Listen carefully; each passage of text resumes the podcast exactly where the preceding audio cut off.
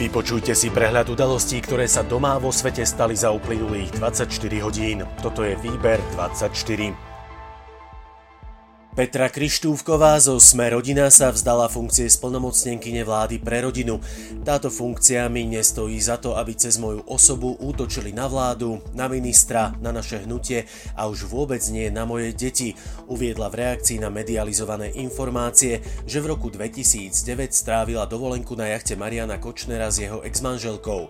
Krištúvková okrem iného vyhlásila, že na jachte aj tak nebolo až tak super, lebo Kočner ju vraj neznášal a ona tam bola len ako kamarátka Kočnerovej bývalej manželky.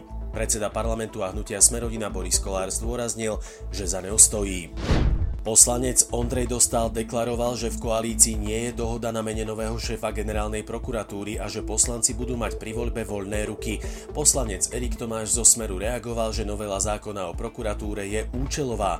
Spoliehal sa na prezidentku Zuzanu Čaputovú, že keď novelu kritizovala, zákon bude aj vetovať, prípadne nevymenuje kandidáta, ktorý by jej kritériám nevyhovoval.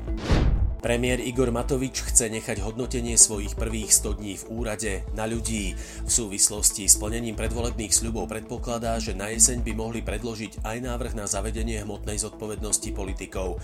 Premiér tiež vyhlásil, že Slovensko nebude schopné za súčasného nastavenia systému vyčerpať finančný balík z Európskej únie v objeme 8 miliard eur na pomoc po korone.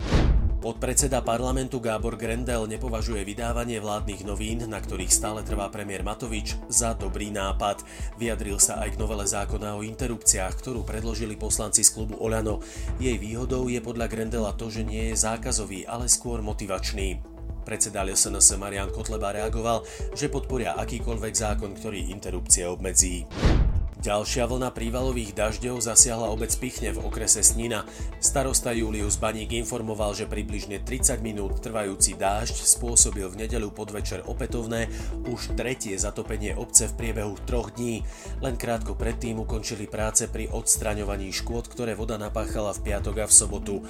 Pomoc pri zvládnutí následkov povodne prislúbili aj Boris Kolár a minister vnútra Roman Mikulec, ktorí Pichne v sobotu navštívili osobne.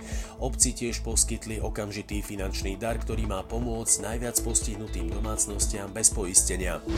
Leteckí záchranári z Košíc pomáhali mužovi, ktorého nedaleko Košíc poštípali včely.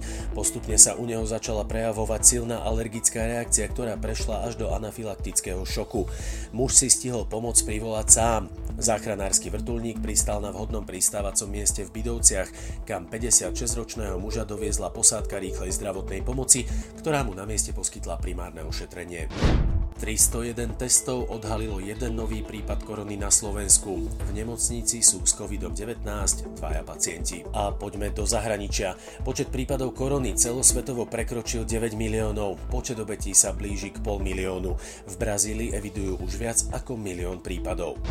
Ruský prezident Vladimír Putin nevylučuje možnosť, že sa bude znovu uchádzať o post hlavy štátu v prípade, že referendum potvrdí príslušné zmeny v ústave. Ešte som žiadne rozhodnutie neprijal, povedal Putin v programe Moskva, Kremel Putin, ktorý odvysielala televízna stanica Rosia 1. Putin stanovil 1. júl ako deň celoštátneho hlasovania o zmenách a doplneniach ústavy Ruskej federácie. Polícia v holandskom meste Haag zatkla desiatky ľudí potom, ako demonstrácie proti opatreniam vlády prerástli do násilností. Stovky ľudí sa zhromaždili v centre mesta a mnohí z nich niesli transparenty alebo sa držali za ruky. Vyjadrovali nespokojnosť s opatreniami, ktoré vláda zaviedla v súvislosti s koronou. Protest mal pokojný priebeh, až kým skupina futbalových fanúšikov nevyvolala zrážky s policajtmi, hadzali kamene a fľaše. Ruské sibírske mesto Verchojansk, ktoré je známe veľkými výkyvmi teplot, zaznamenalo v sobotu najvyššiu teplotu v histórii meraní 38 stupňov Celzia. Mesto s 1300 obyvateľmi drží Guinnessov rekord za najextrémnejšie výkyvy teplot. Najnižšia zaznamenaná teplota je tu minus 68 stupňov Celzia. Milióny ľudí sledovali v noci na nedeľu online prenos z britského Stonehenge pri príležitosti letného slnovratu. 4500 rokov stará pamiatka na juhu Anglicka sa nachádza na zozname Svetového kultúrneho dedictva UNESCO.